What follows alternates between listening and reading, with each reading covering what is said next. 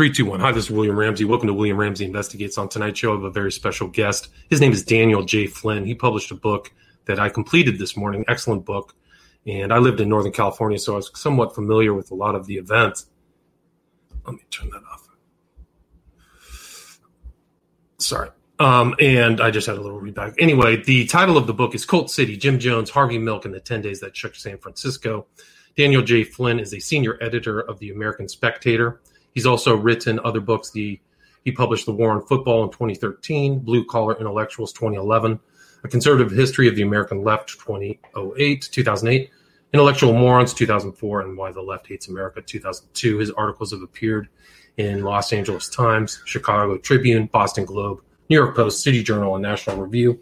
His website is www.flynnfiles.com, F L Y N N F I L E S.com. And he's a, uh, putting out regular articles every week for the American Spectator. So he's definitely still writing. But I'm delighted to have him on the show because it was an excellent book and it uh, really opened up this fascinating series of events that took place in 1978 in San Francisco. So, Mr. Flynn, are you there? I am. Thank you for having me. Awesome. Well, thanks for agreeing to the interview. For people who may not have heard your name or aren't familiar with your work, can you talk a little bit about your journalism career and what led you to write this book, Cult City? Well, I think the second question is a little easier. Um, you know, when I was a little boy, I, I, didn't grow up in Northern California, but when I was about five years old, I heard about what had happened at Jonestown, that there were a number of people that killed themselves at the request of a, a you know, their leader. And I thought, wow, this is the weirdest thing that I have ever heard in my life. When I got a little bit older, I found out that the mayor of San Francisco, George Moscone, had made Jim Jones, uh, had put him on the city's housing commission, and in effect made him the um, the chairman of the housing commission, so that he would, um, you know, he was he was the large, essentially the largest landlord in the city of San Francisco. Um, and I thought, wow, no, this is really the weirdest thing I've ever heard in my life. Um, so the story just got stranger and stranger and pulled me in more because when we think about serial killers or mass murderers, we generally don't think of people in with the in crowd. I mean, we think of a guy like Charlie Manson being, being an outsider, someone who is not going to be invited to too many cocktail parties, is not going to be introducing, you know, the future first lady of the United States, that like Jim Jones did, or Richard Ramirez, or any of these guys that you'd see uh, on Sunday nights on, on cable television. They have all these documentaries on these people. So Jim Jones was a little different. He was very much in with the in crowd in San Francisco. And when I heard that, I thought, no, this is the strangest thing I've ever heard. I want to know more about this. And it set me on this journey from about 2008 to 2018. Um, I was researching and, and, writing this book, made a number of trips to San Francisco, interviewed a whole lot of people, um, which is difficult to do because, you know, not only has 40 years passed, but you had 918 people died um, as a result of, of um, you know, uh, Jim George, Jim Jones ordering um, his followers to kill themselves.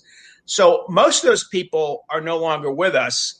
And in the 40 years, a lot of them have died since. So it's difficult to get people. But once I did uh, interview people, you know, they told really amazing stories. Yeah, and you have them in the book. I mean, for people who don't know what happened or, or may not be as as detail oriented about the situation with Jim Jones, can you just re- recollect what happened in 1978 and what led up to that? Well, prior to 9 11, um, Jonestown was the largest loss of civilian life in American history that was a man made catastrophe. In other words, that wasn't a natural disaster. Um, so it was a rather massive thing that happened. And essentially, um, the, the, short version of it is is that Jim Jones um, was engaged in all sorts of illegalities and immoralities in, in, in San Francisco, left in 1977 and joined some followers that were already down in, in Jonestown, Guyana. They had purchased a tract of land in 1973, about 3,000 acres. And initially, a lot of the people that I spoke to uh, described it as rather idyllic, that it was a, a, just a, a, wonderful place. They felt like they were like American pioneers building something out of nothing. Now, when Jim Jones came, he brought hundreds and hundreds of his followers, and the community was not ready to support that many people. So, even though it was an agricultural commune, they were importing food to the very end. Uh, you know, people weren't getting much sleep. they were deprived. You know, they, they were they were uh, sent to work. They were about you know 16 hours a day uh, in the fields in the equatorial sun, and for you know five or six hours a day, you had Jim Jones on a public address system, just sort of um, lecturing these people and hectoring them. And so it was not a, a place that was conducive to mental health or any kind of health. And Jim Jones, um, partly drugs, partly him going crazy, partly his communistic viewpoint, all of this led to him wanting to um, leave this life and take all of his followers with him. And on November 18th, 1978, that's what he did. And, you know, it kind of was a long. I'm sorry, please continue. No, go ahead. I'm, oh, I was just going to say that what were the ideology of him? I mean, Jim Jones himself is such a peculiar figure. What led him to want to go try to be, start a utopia in Guyana? Well, Jim Jones, although he's not the, the best authority on Jim Jones, uh, he was asked, you know, why did you go into the ministry and all that? And his answer, at least in a, in a like sort of an autobiographical sketch, he said, um, "How do I um, assert my Marxism or something that effect?" And he thought, "Go into the ministry." And so he, you, you know, Marx called Christianity the opiate of the masses, or religion the opiate of the masses. And Jim Jones took it a step further and thought he could use the opiate of ma- the, the, masses to um, propagate Marxism. And that's what he did. So if you got into the inner circles of Jonestown, or not even just the inner circles, but if you went to a Jonestown service, you know, you could see Jim Jones stomping on a Bible, uh, denouncing the stupid sky god, uh, telling his followers there's no heaven up there, so we have to make heaven down here. Um, in other words, he was someone that was trying to make heaven on earth, and he thought socialism was the vehicle to do that. And if you were in People's Temple, you were taught that socialism was God, and that since Jim Jones was the greatest exponent of socialism on the planet Earth, that made him God. Right. And many of the people in Jonestown believed that he was God. And they believed this because he, you know, one of the things that he did, probably the best way to get in followers, and most of these people were old, a lot of them sick, many of them African American, um, is he would perform fake faith healings. So people would come to him with ailments um, and they would document this. So one of the parts of the book that was very easy is that Jones documented all of these faith healings that he did. And so you can, you know, you can look in the records and see who was cured of brain cancer here. And they had very specific boasts of how many people he raised from the dead. And he was he would warn his followers, listen, whatever you do, if you die, don't use that embalming fluid because there's no hope after that. I can't you, bring you back to life after you use the embalming fluid.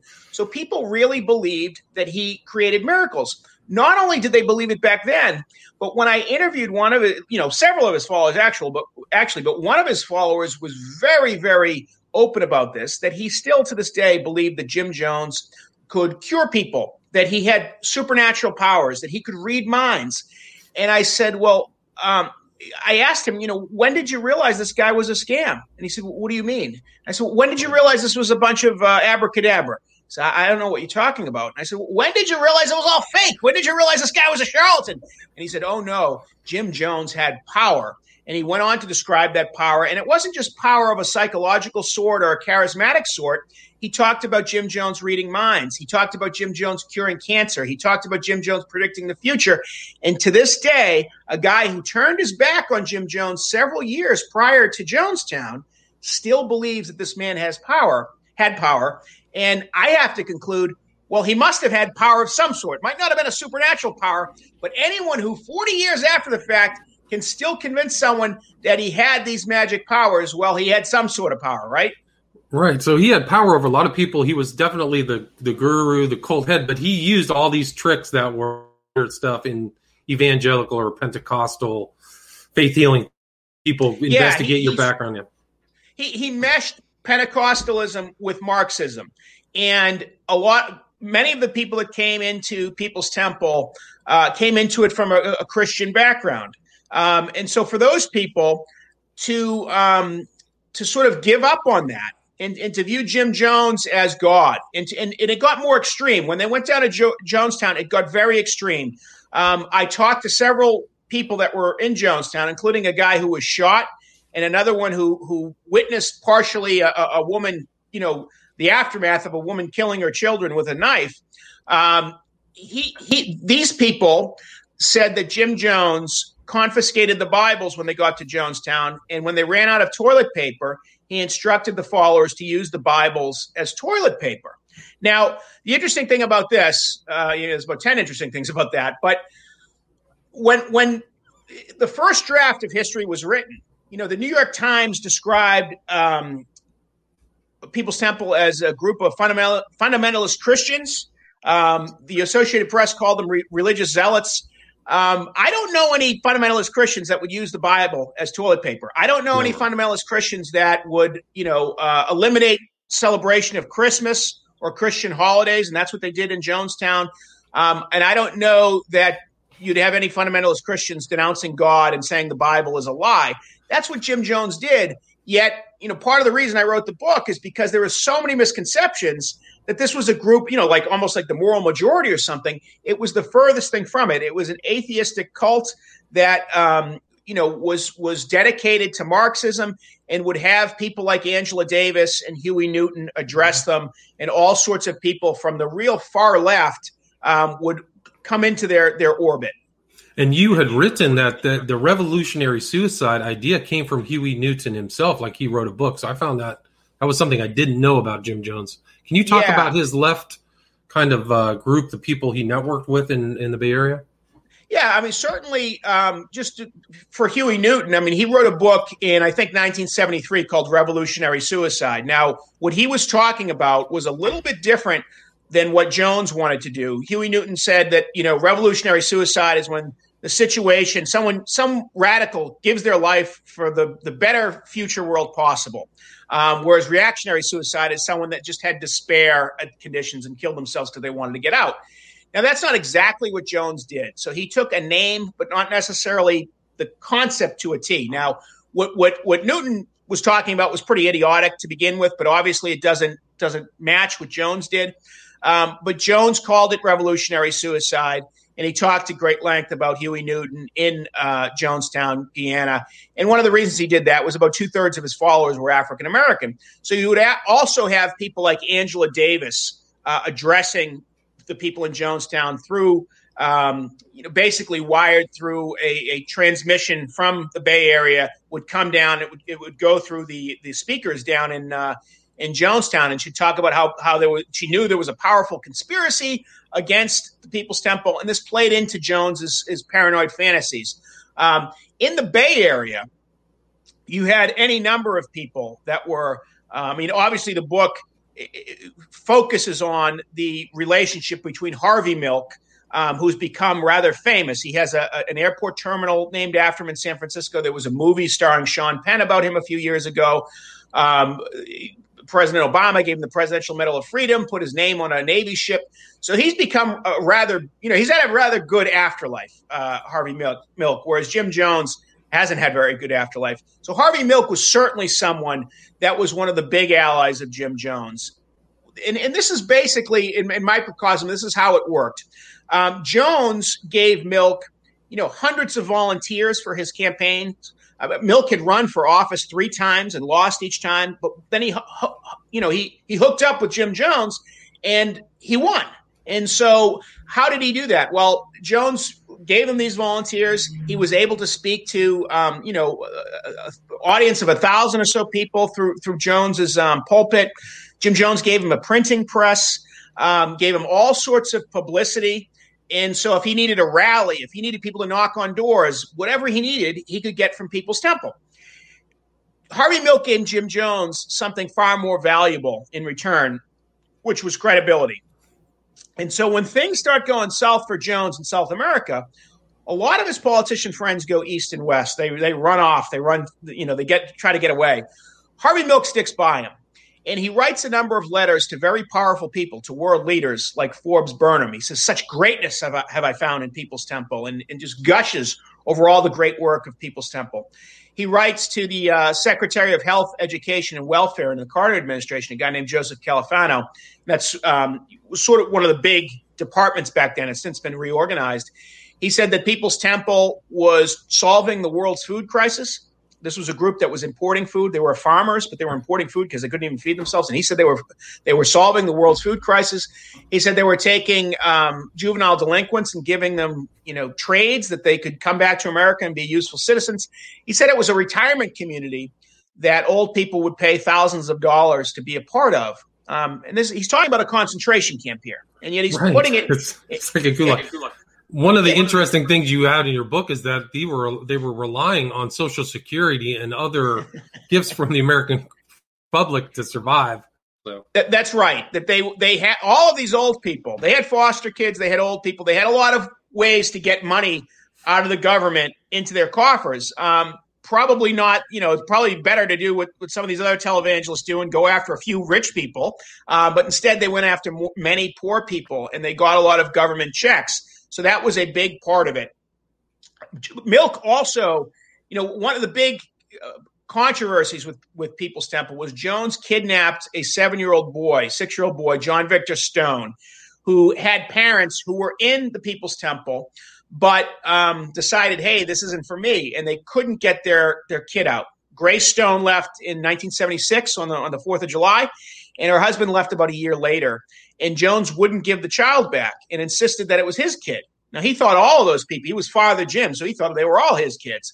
Um, and so Harvey Milk, rather than take the word of the people that the hospital said were the parents, the people that were on a birth certificate, you know, the people who were the parents, he took Jones aside, wrote a letter to Jimmy Carter to, to try to stop any intervention from the State Department from getting this kidnapped kid back from Guyana with his rightful parents in the Bay Area. And he said that Jones was known as a man of the highest character, that one of the parents was a bald faced liar, the other one was a blackmailer. And I don't know how much influence that this letter had on Jimmy Carter. Um, but we do know that the State Department not only did nothing to help this couple get their kid back, but they really sided on behalf of People's Temple for any of the, the de- so-called defectors, the people in concerned relatives. When they would give information to the folks in the consulate down in Guyana, there was a guy in the consulate that would feed that information back to Jim Jones. That was a terribly reckless and dangerous thing that they did.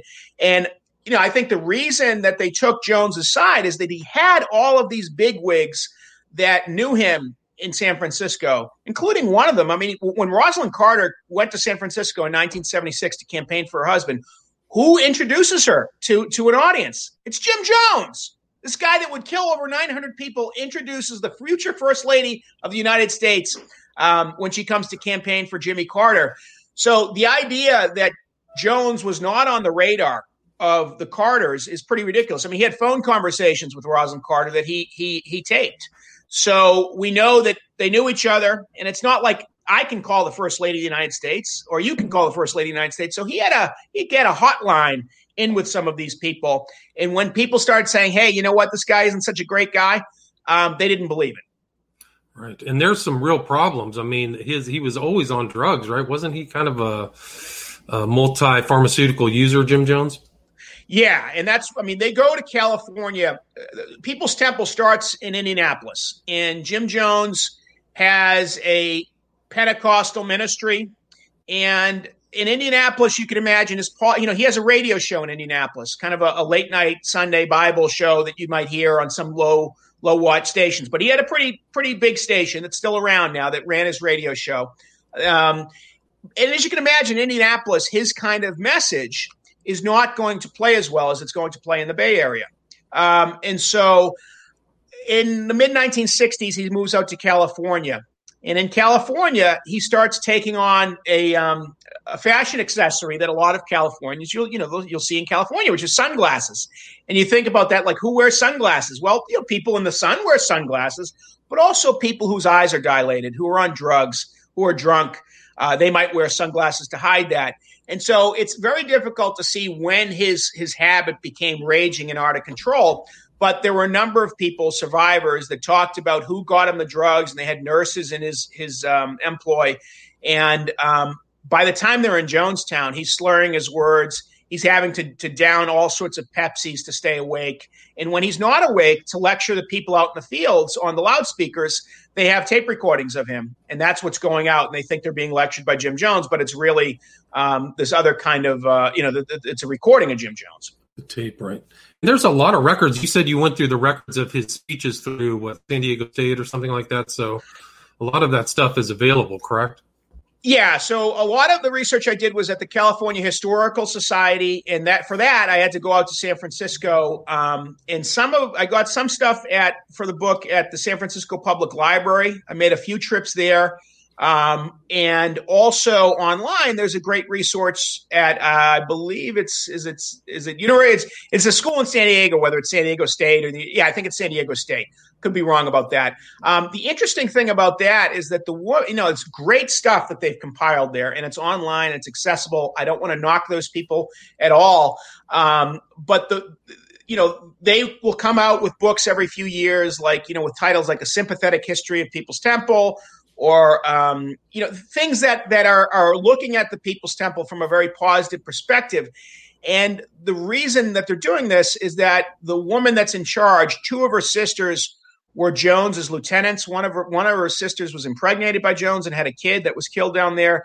Both of them died. One of them was probably the last person to die at Jonestown and may have actually inflicted the bullet into Jim Jones before killing herself.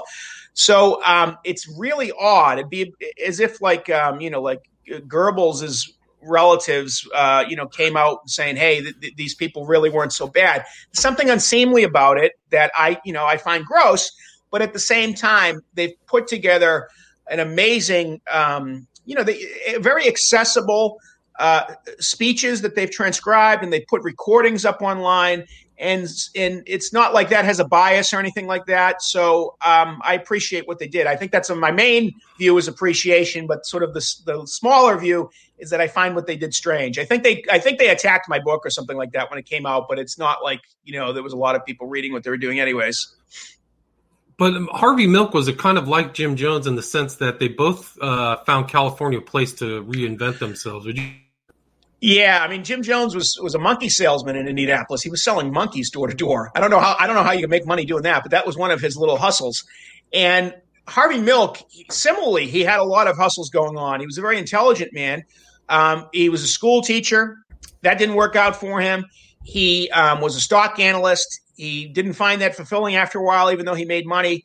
He was working on Jesus Christ Superstar and Hair. So when the 60s kind of went in a different direction, Harvey Milk went in a different direction. He was in ni- 1964.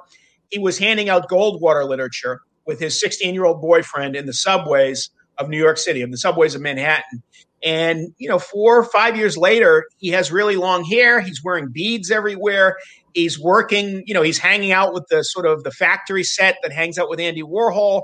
He's uh, dabbling in Jesus Christ Superstar and hair he really, you know, when they say what a long, strange trip it's been in the 1960s, you talk about a guy like like Harvey Milk, and he had been to um, San Francisco before uh, when he was in the Navy. The interesting thing is when he later has a political career in, in San Francisco, Harvey Milk boasts about being kicked out of the Navy uh, with a dishonorable discharge because he was a homosexual. Now, the reality is he got an honorable discharge. He served honorably. Um, but he thought he would get street cred by saying, "Oh, I got kicked out because of, of gays in the military." That's it's absolutely not true. I have his honorable discharge.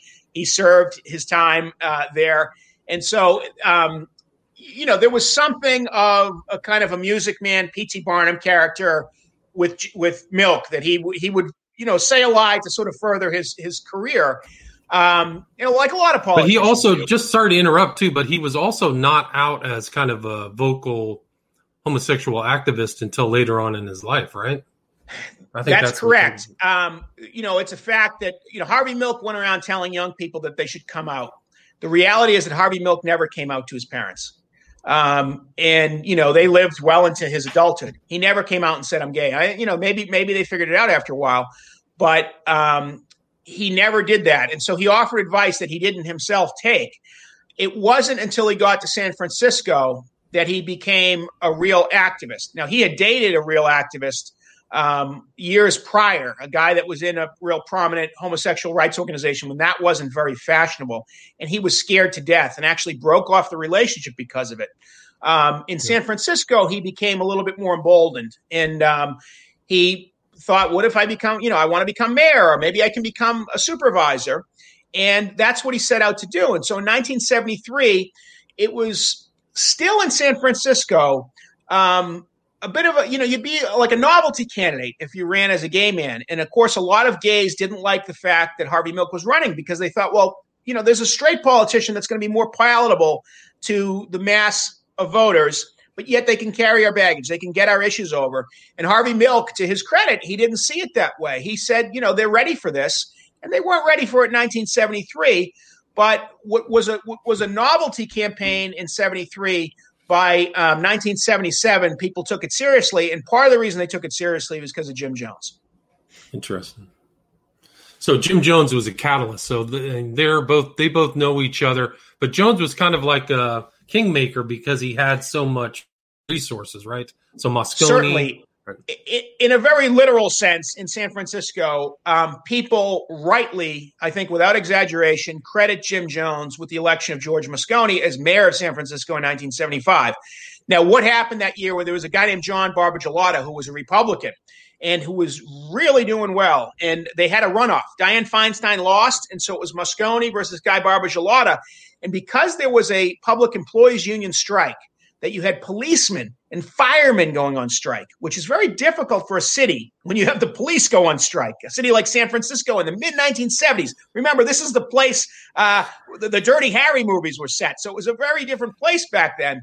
And the police were saying it was the Wild West. It was like the Wild West or Bar Coast. There's so much going on in the 70s. Wow, there was so much going on, and so um, people got fed up and they went to this guy Barbagelata, who almost won. It's very difficult to think of a Republican winning in, in, San Francisco, and this is sort of maybe the last gasp of it. But a lot of the conditions, people were fed up with the crime, they were fed up with the public employee unions, and so it ended up being that that Moscone won by about three thousand votes. He thanked Jones. A lot of people thought because Jones was able to put out thousands of volunteers and just flood the streets with people knocking on doors and going to rallies for Moscone, that that must have been the difference. Now, on top of those above board activities, you had Jones bussing in people from out of San Francisco to vote in that election. So a lot of people thought maybe that he tipped the scales through um, voter fraud, right? Voter fraud. voter fraud. And so the uproar about that was so great that in uh, that once Moscone got elected, the, the administration, the the um, district attorney, was forced to investigate Moscone's election. And this is the, you know, I think tells you all you need to know about how Jim Jones operated in San Francisco.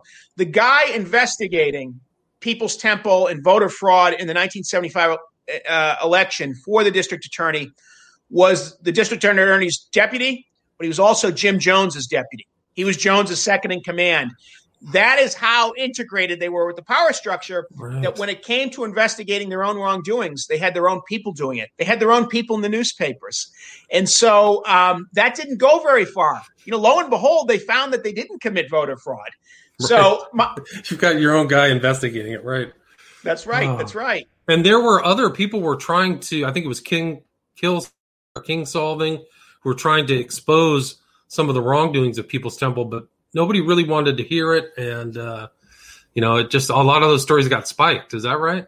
That's right. So Lester Kinsolving in the early 1970s wrote a expose, an eight-part expose, uh, I believe, for the San Francisco Examiner. He was a religion editor there, and it basically exposed all of the things that journalists would later expose in 77 but he did it first and everyone ignored him because he was lester kinsolving and you had people like um, abe rosenthal from the New York Times said we'd expect such from from someone like Lester Kinsolving.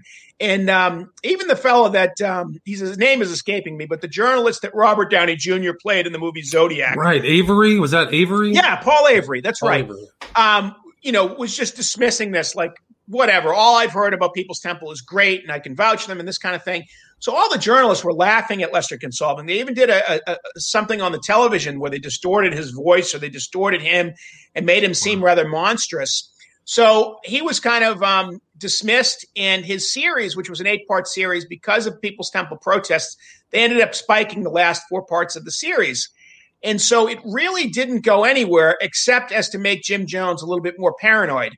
And um, it's funny that people will dismiss what Kinsolving did back in, in, in the early 70s. But the reality is, if people had listened to him, this whole thing would have been averted. Right. There were other, there were tons of warning signs, and, and Jones himself was very um, sexually profligate. Like he was all over the place. There was tons of abuse and all kinds of things inside that people should have really seen. Yeah, men, women, you know, anything that you know in between. I mean, he was up for it. Um, he was arrested in Los Angeles for uh, solicitation in a bathroom. Right, cruising. He was cruising, right? Yeah, he was cruising, and um, he would, um, you know, he he would usually be. I mean, he would always be the one who was, I guess, the more dominant figure in the in the relationship. To not to paint a picture of it, but that was sort of his thing, and he liked to sort of. Um, he, he liked to be the one. Uh, I, I, think he, I think he had a, a, very sadistic streak. So even if you you leave aside the sexual stuff, um, there were instances where, you know, so some lady was a vegetarian and he made her eat chicken in front of everyone. Um, weak members of the People's Temple, if they made, got in trouble, um, they were put in these People's Temple boxing matches where the whole congregation would watch someone get destroyed. One of the guys who was a really good vo- boxer, he changed his name in People's Temple to Ken Norton. Other people were changing the name to Stalin and Che and um, Lenin, and uh, some people changed the name to Jim Jones. But this guy changed his name to Ken Norton because his reputation in People's Temple was that he beat people up in the in the boxing. And usually it pitted, you know, they weren't the same weight class. It pitted, you know, it was unequal pairing. And so people would really get beat up. And people couldn't help but see that Jim Jones was enjoying this. They had a board, a, a paddle, which they, they whacked the kids with. They called the Board of Education. Um, you know, there was a guy caught molesting uh, one of the kids and they they tortured him. Um, you know, I'm sure there's a lot of people would say, "Oh, well, that's okay, whatever." But they ran their own kind of judicial system and issued their own punishments. Um, and, and a lot of the punishments were rather brutal. And uh, so th- there were also kind of warnings that people like uh, said that is kind of a maniac and, and Jonestown is dangerous, and that filtered through all the way up to the Bay Area. All right, we're back. There was oh, great blips. Technical difficulties. Yeah, really. I, it said StreamYard said it might have been on their side. So, um, anyway, uh, so the relationship between Milk and Jones is for real. On Milk's side, what led up? I mean, you, this is the ten days that shook San, San Francisco. What led up to uh, how how Milk and and Jones, everything that happened in '78? So, um, Harvey Milk and a guy named Dan White were freshmen supervisors on the board in San Francisco. Um, White was, you know, they're both Democrats. Um, White certainly wasn't the most conservative Democrat on the board, even though he's portrayed that now. Um, but he was from a more conservative district and certainly was more of that wing. Now, um, the, the, the, to say someone's sort of more conservative in San Francisco, it's kind of a, you know, um, it's a silly point to make because relative to the rest of the country, you'd recognize Dan White as sort of a garden variety Democrat with some blue collar leanings. I mean, he was very much in favor of, of gun control, ironically. He was very much in favor of affirmative action and voted that way. He voted to raise taxes and then he voted to cut taxes. Um, and sometimes he would vote on gay rights issues with Harvey Milk, and sometimes he would vote against. And on the board, um, White had an issue that was of, of great concern to him in his district, which was to not put this home for juvenile offenders in what was, I think, a convent or something like that prior to that. I think the people would have rather had the convent, right? Um, and so um, they had the the vote, and Milk had assured uh, White that he said, "You earned your money this time. That he, he, you know, I'm voting with you." And when it came to vote, White uh, Milk voted against White, and White felt betrayed. White was a very competitive man.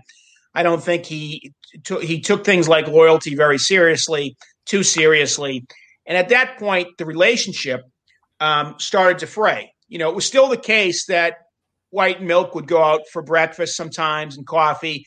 Um, when White had a kid, Milk came to the the baptism. So there was still a relationship there, but it was not the same as it was prior to those first few months. And um, as far as on the board was concerned, you know, Milk was usually on the losing end of six to five votes, and White was on the winning end. However, Milk was obviously adapting to life as a supervisor um, a lot better than than Dan White was. Uh, Dan White, the first day in office, he pulls uh, a, basically a coup. You know, usually in San Francisco, the tradition was that the top vote getter would be president of the board of supervisors. He wanted his political mentor, Dianne Feinstein, to be the president of the board. And so he engineers this where a guy named Quentin Kopp, who was the most conservative Democrat on the board, and there was one Republican, and this guy, Quentin Kopp, was certainly the most conservative, he goes against Kopp and goes for Feinstein. Feinstein's kind of a middle of the road Democrat on the board, and she becomes the president. From that day to his last day in City Hall, Dan White didn't have much of an effect at all um, even though he would usually vote the right way, vote on the winning side. Um, Harvey Milk was, you know, um, took to politics like a, a, you know a fish to water, and took to the board of supervisors like a fish to water. Um, but from that point, when Milk betrayed him, the relationship wasn't very good, and um, or the relationships, I should say, the relationship deteriorated. Um, and so, towards the end of, of the year, in November, White decides to resign impulsively says, I want to resign. The police unions and all of the, you know, um, people that had firemen, you know, White was a former policeman. He was a former fireman. They all came to him and said, we just, we rang doorbells for you. We held signs for you and you just resign out of nothing. Ask for your job back. And he goes to the mayor and says, you know, I, I don't want to resign after all. Could I have my job back? And the mayor publicly, the mayor said, "Yeah, you could. You know, I, am considering it that he'd ever resign. He's back on the board."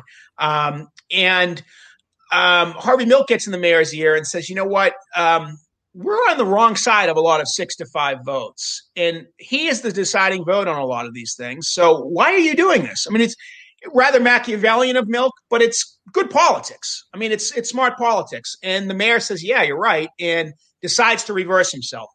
Well, for White, who was a guy that um, you know couldn't take losing and, and didn't like the idea of someone betraying him, he viewed this as a, the betrayal of all betrayals. He was under a lot of pressure with his family. He wasn't making a whole lot of money. He actually took a pay cut to be on the board of supervisors. I think they were making ninety five hundred dollars. He was really under a lot of stress and probably had something wrong with him, like bipolar or, or something like that. I mean, they use this Twinkie defense later. Um, the guy had something wrong with him. I don't know what he had wrong with him. I, I, don't. I don't think it was sugar. I don't think it was Twinkies, but he had something wrong with him. Um, and so he comes into City Hall um, nine days after Jonestown. He murders George Moscone. He murders Harvey Milk. And um, during this, in the middle of this, Dianne Feinstein comes to him and says, "Dan, can I speak to you? Can I speak to you?" Because he was coming that day to to to pull a stunt because the mayor was going to appoint his successor. And initially, people thought maybe the Jonestown people did this because what had happened in Jonestown nine days earlier was so shocking to the city that people thought, well, maybe maybe the Jim Jones's assassins did this. But very quickly, very clearly, people realized that this was this disgruntled former um, supervisor who did this. The interesting thing about all this is that um, kind of like Jim Jones, the history, you know, that first draft of history makes things, um, you know, makes us think something happened that really didn't happen. Over the years, there has been this idea that um, Dan White was some kind of conservative Republican when he was not. He was a garden variety Democrat, a San Francisco Democrat at that. There was an idea that he killed because he was um, hated gays. Um, the reality was that you know, I, I, spoke to a guy named Ray Sloan, who was Dan White's um, chief of staff. He was his business partner. He was a guy who um, ran his campaign. He was campaign manager. He was gay. Dan White knew he was gay. Uh, wasn't really talked about or anything like that. But the idea that you would be so motivated by you hated gays so much that you would kill a man for it and yet you would hire someone as a, a gay man as your, your, chief of staff, your business partner, all this kind of thing. Uh, that doesn't make sense.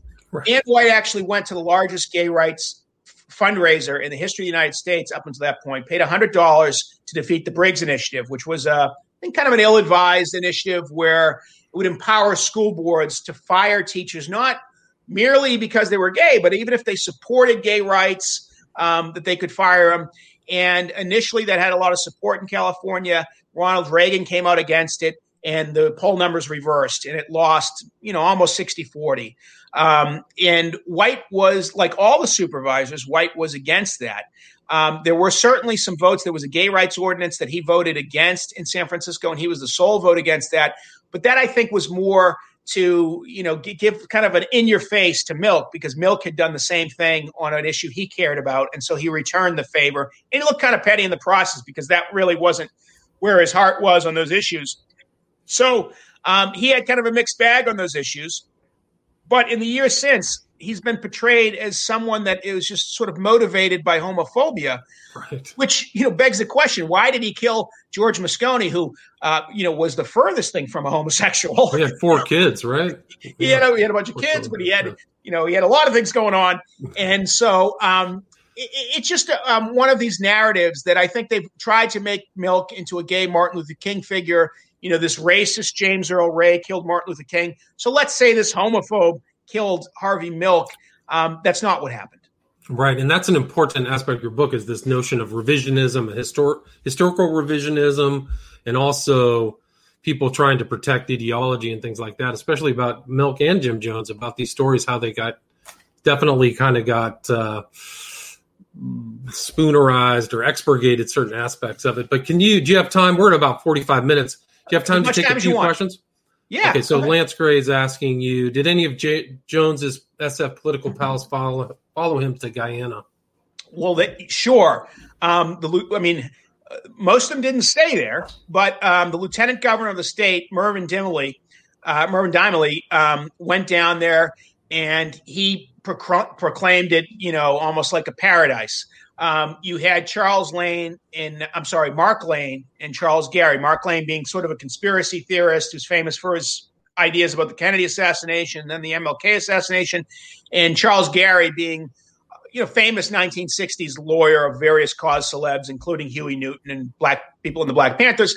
They acted as his lawyers. They went down there and they said that they were so impressed. Uh, a guy named Carlton Goodlett, who was a bigwig in San Francisco, he went down there and, and basically compared it to paradise or something along those lines. Um, they were looking again. They were looking at a concentration camp, and they were coming home and saying that this was this was paradise. Now, Lane and Garry, the two lawyers, were in Jonestown when the murders happened. Jones allowed them to leave. He allowed three other people to leave. Two brothers. I interviewed one of them for the book. They gave them three million dollars or so, I think, in gold and cash, and he instructed them to give that money to the Soviet Union to the, the embassy, the Soviet embassy in Guyana. Um, I don't think they made, you know, that's a lot, very heavy, all that money, and I don't think they made it too far into the jungle with all that money. Um, um, the two lawyers uh, ended up fighting each, not fight, not fighting for real, but they were bickering the whole way out. Um, and Charles Charles Garry, I don't know that he ever really recovered from this because you know he died a number of years later, but I think it really took the wind out of his sails because he realized he had done something vile. Mark Lane, you know, was such a you know kind of a scurrilous character, kind of kind of a, a, a um, you know just just a rogue, and um, he I don't think he took it very hard because he kept spinning various conspiracy theories about it over the years, even though I know he knows it was true. The interesting thing about what happened in San Francisco, what happened in Guyana when they started killing people. It was so efficient that it was over within a few hours. They killed the children first because they thought if you're an adult and you're seeing little kids die, your will to live is going to be sapped. They had spent less than a penny per person on doses of cyanide um, that um, uh, you know ultimately killed people within you know within a minute or so. People were frothing at the mouth. They were going into convulsions. Um, you know, their eyes were doing crazy things, and they were taking cyanide with flavor aid and some Valium that they thought was going to dull the pain, but it really didn't work. The Valium didn't get go into your system the way that cyanide goes into your system. So in a very short period of time, it was very efficient. Within a few hours, you had about 900 people dead from this. Um, the the four, there were four people that escaped that um, Jim Jones didn't allow to escape, and two of them were old African Americans who kind of saw, one of them saw what was going on, thought, you know, I better go back to my my bed. The other one fell asleep through it, and then there were two street smart African Americans who who saw what happened and left and said, "I'm I'm getting out of here," and they found a way to get out of Jonestown. But other than that, you know, pretty much everyone was killed. And so it was, uh, uh, you know, there were people on the airstrip, including Congressman Leo Ryan, who were killed, and some people escaped from that. But of the people who were in Jonestown when the killing started, um, only four people who Jones didn't allow to, to escape from this escaped from it. So they were pretty good at what they did. And he, he had a lot of prep, which leads into this next question is talking about the warm up routines, the actual, along with the body count increased day after day. I think you wrote about the white knights and Jones just hammering people with propaganda. Can you talk about that? Yeah. Um, so, I mean, one of the interesting things that I discovered, I, I spoke to a guy named, um, and I mentioned him before, but um, uh, uh, Stoen. I'm, I'm, I'm, his first name is escaping me, but he was he was uh, Grace Stoen and Tim Tim Stoen. So Tim Stoen was one of Jones. It was Jones's chief lieutenant. They had a falling out in the 70s. In 1975, he came to what was called a planning commission meeting, and there were about 100 people there. And Jones was surprised because this man usually didn't come to planning commission meetings. And he had a life outside of the temple, one of the few people. I mean, he had a job as an attorney. He drove a Porsche for a while. I mean, he was not living like the people in People's Temple. Jones says to him, Listen, no matter what you see here tonight, I want you to know I don't believe in suicide. And Stoen thought that this was peculiar and said, Okay. And so they were given wine, everyone there, in about five minutes, which was unusual because you weren't allowed to drink alcohol. So this was a luxury. We're giving everyone wine. And Jones said about five minutes later, Listen, that wine has been laced with poison. You're all going to die in five minutes. Some people started freaking out. Some people correctly interpreted it as a loyalty test. There was one woman who, a really overweight, overweight woman who was a loyalist, uh, white woman from from Indianapolis. She started really going crazy, and someone came up with a gun and shot her three times. Now, this was false. There were there were no, these were blanks, and this woman was in on the act.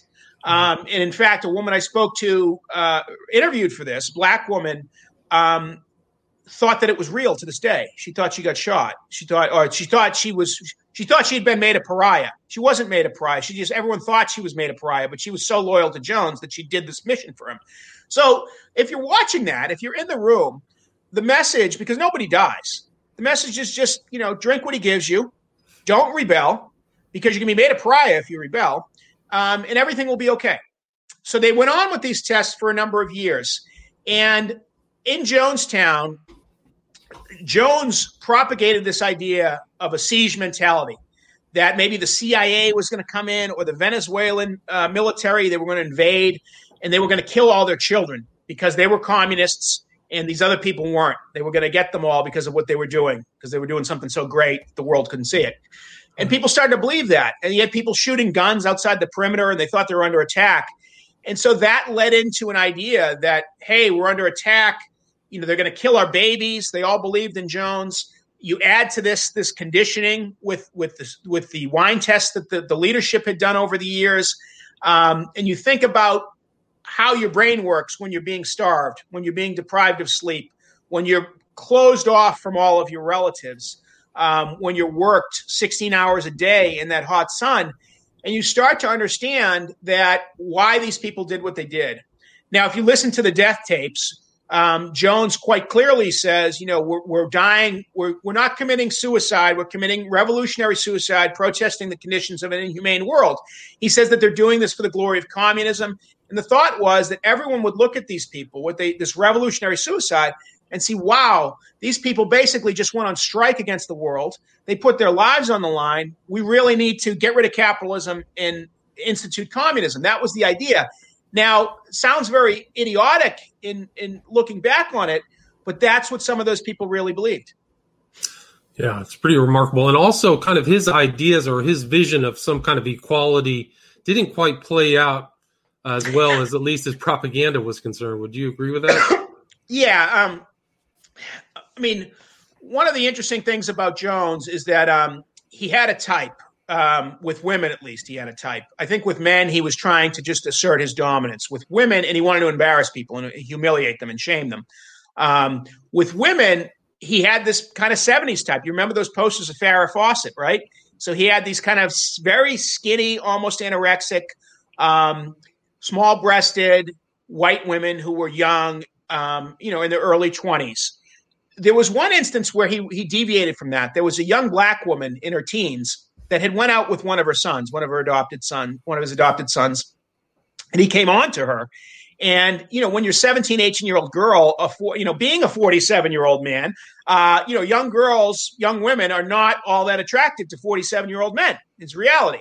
Um, Jones came on to this girl. He was 47, and she was like, "I don't want any part of this." He was kind of paunchy and you know, was not looking his best. And he, he decided that she was insane for this and needed to be drugged. And so they drugged her into compliance. And, you know, um, and I know people that witnessed this that she was drugged every day and she was almost, she was basically incoherent.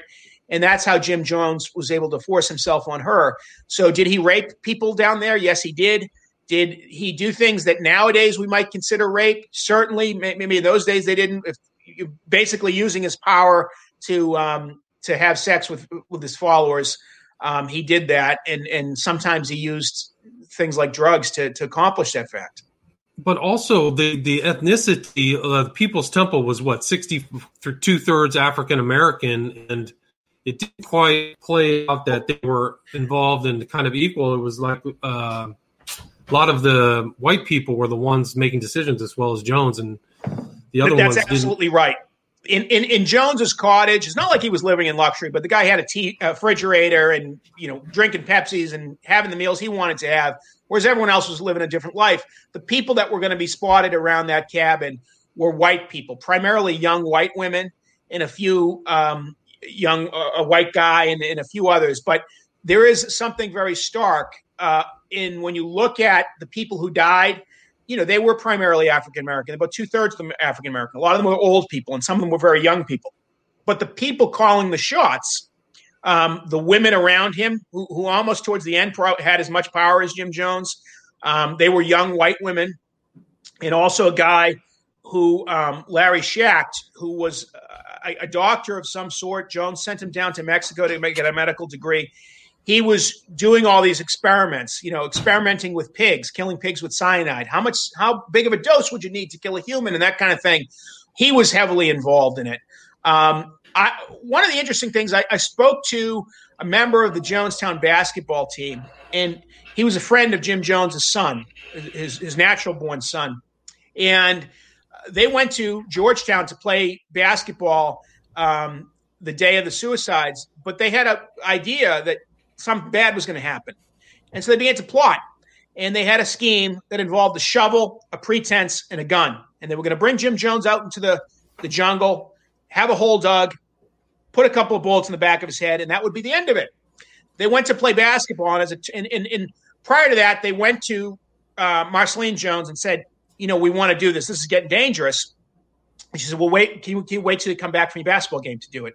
I think you're right when they came back from the basketball game, it was to identify bodies. So the situation would have been so much different had there, um, you know, I don't know how much of it was just daydreaming or how much they were serious, but the gentleman I spoke to indicated that they were serious. They they knew the situation was dire. So at several points along the way, people could have changed history, uh, but it didn't work out that way, unfortunately. Yeah, I mean, it's a, just a tra- terrible tragedy and you know one of the strangest stories but uh, we're at almost an hour. Dan do you have anything you'd like to add? Anything i missed or anything you're working on or you can reach well you know i work i work on a newsletter every day called spectator am that's affiliated with the american spectator. Um, always working on a book but i have to tell you you know this took 10 years to write. Um, and when you write something for 10 years, um, it, it takes a lot out of you. And, and um, everything after that uh, almost becomes anticlimactic. So I need to get my juice up for, for a new book. Um, but mainly what I do is, is um, I do, I write Spectator AM column. It's a paid newsletter every day. You can subscribe through the American Spectator. I also write a free column every week at the American Spectator. It usually comes out on Fridays.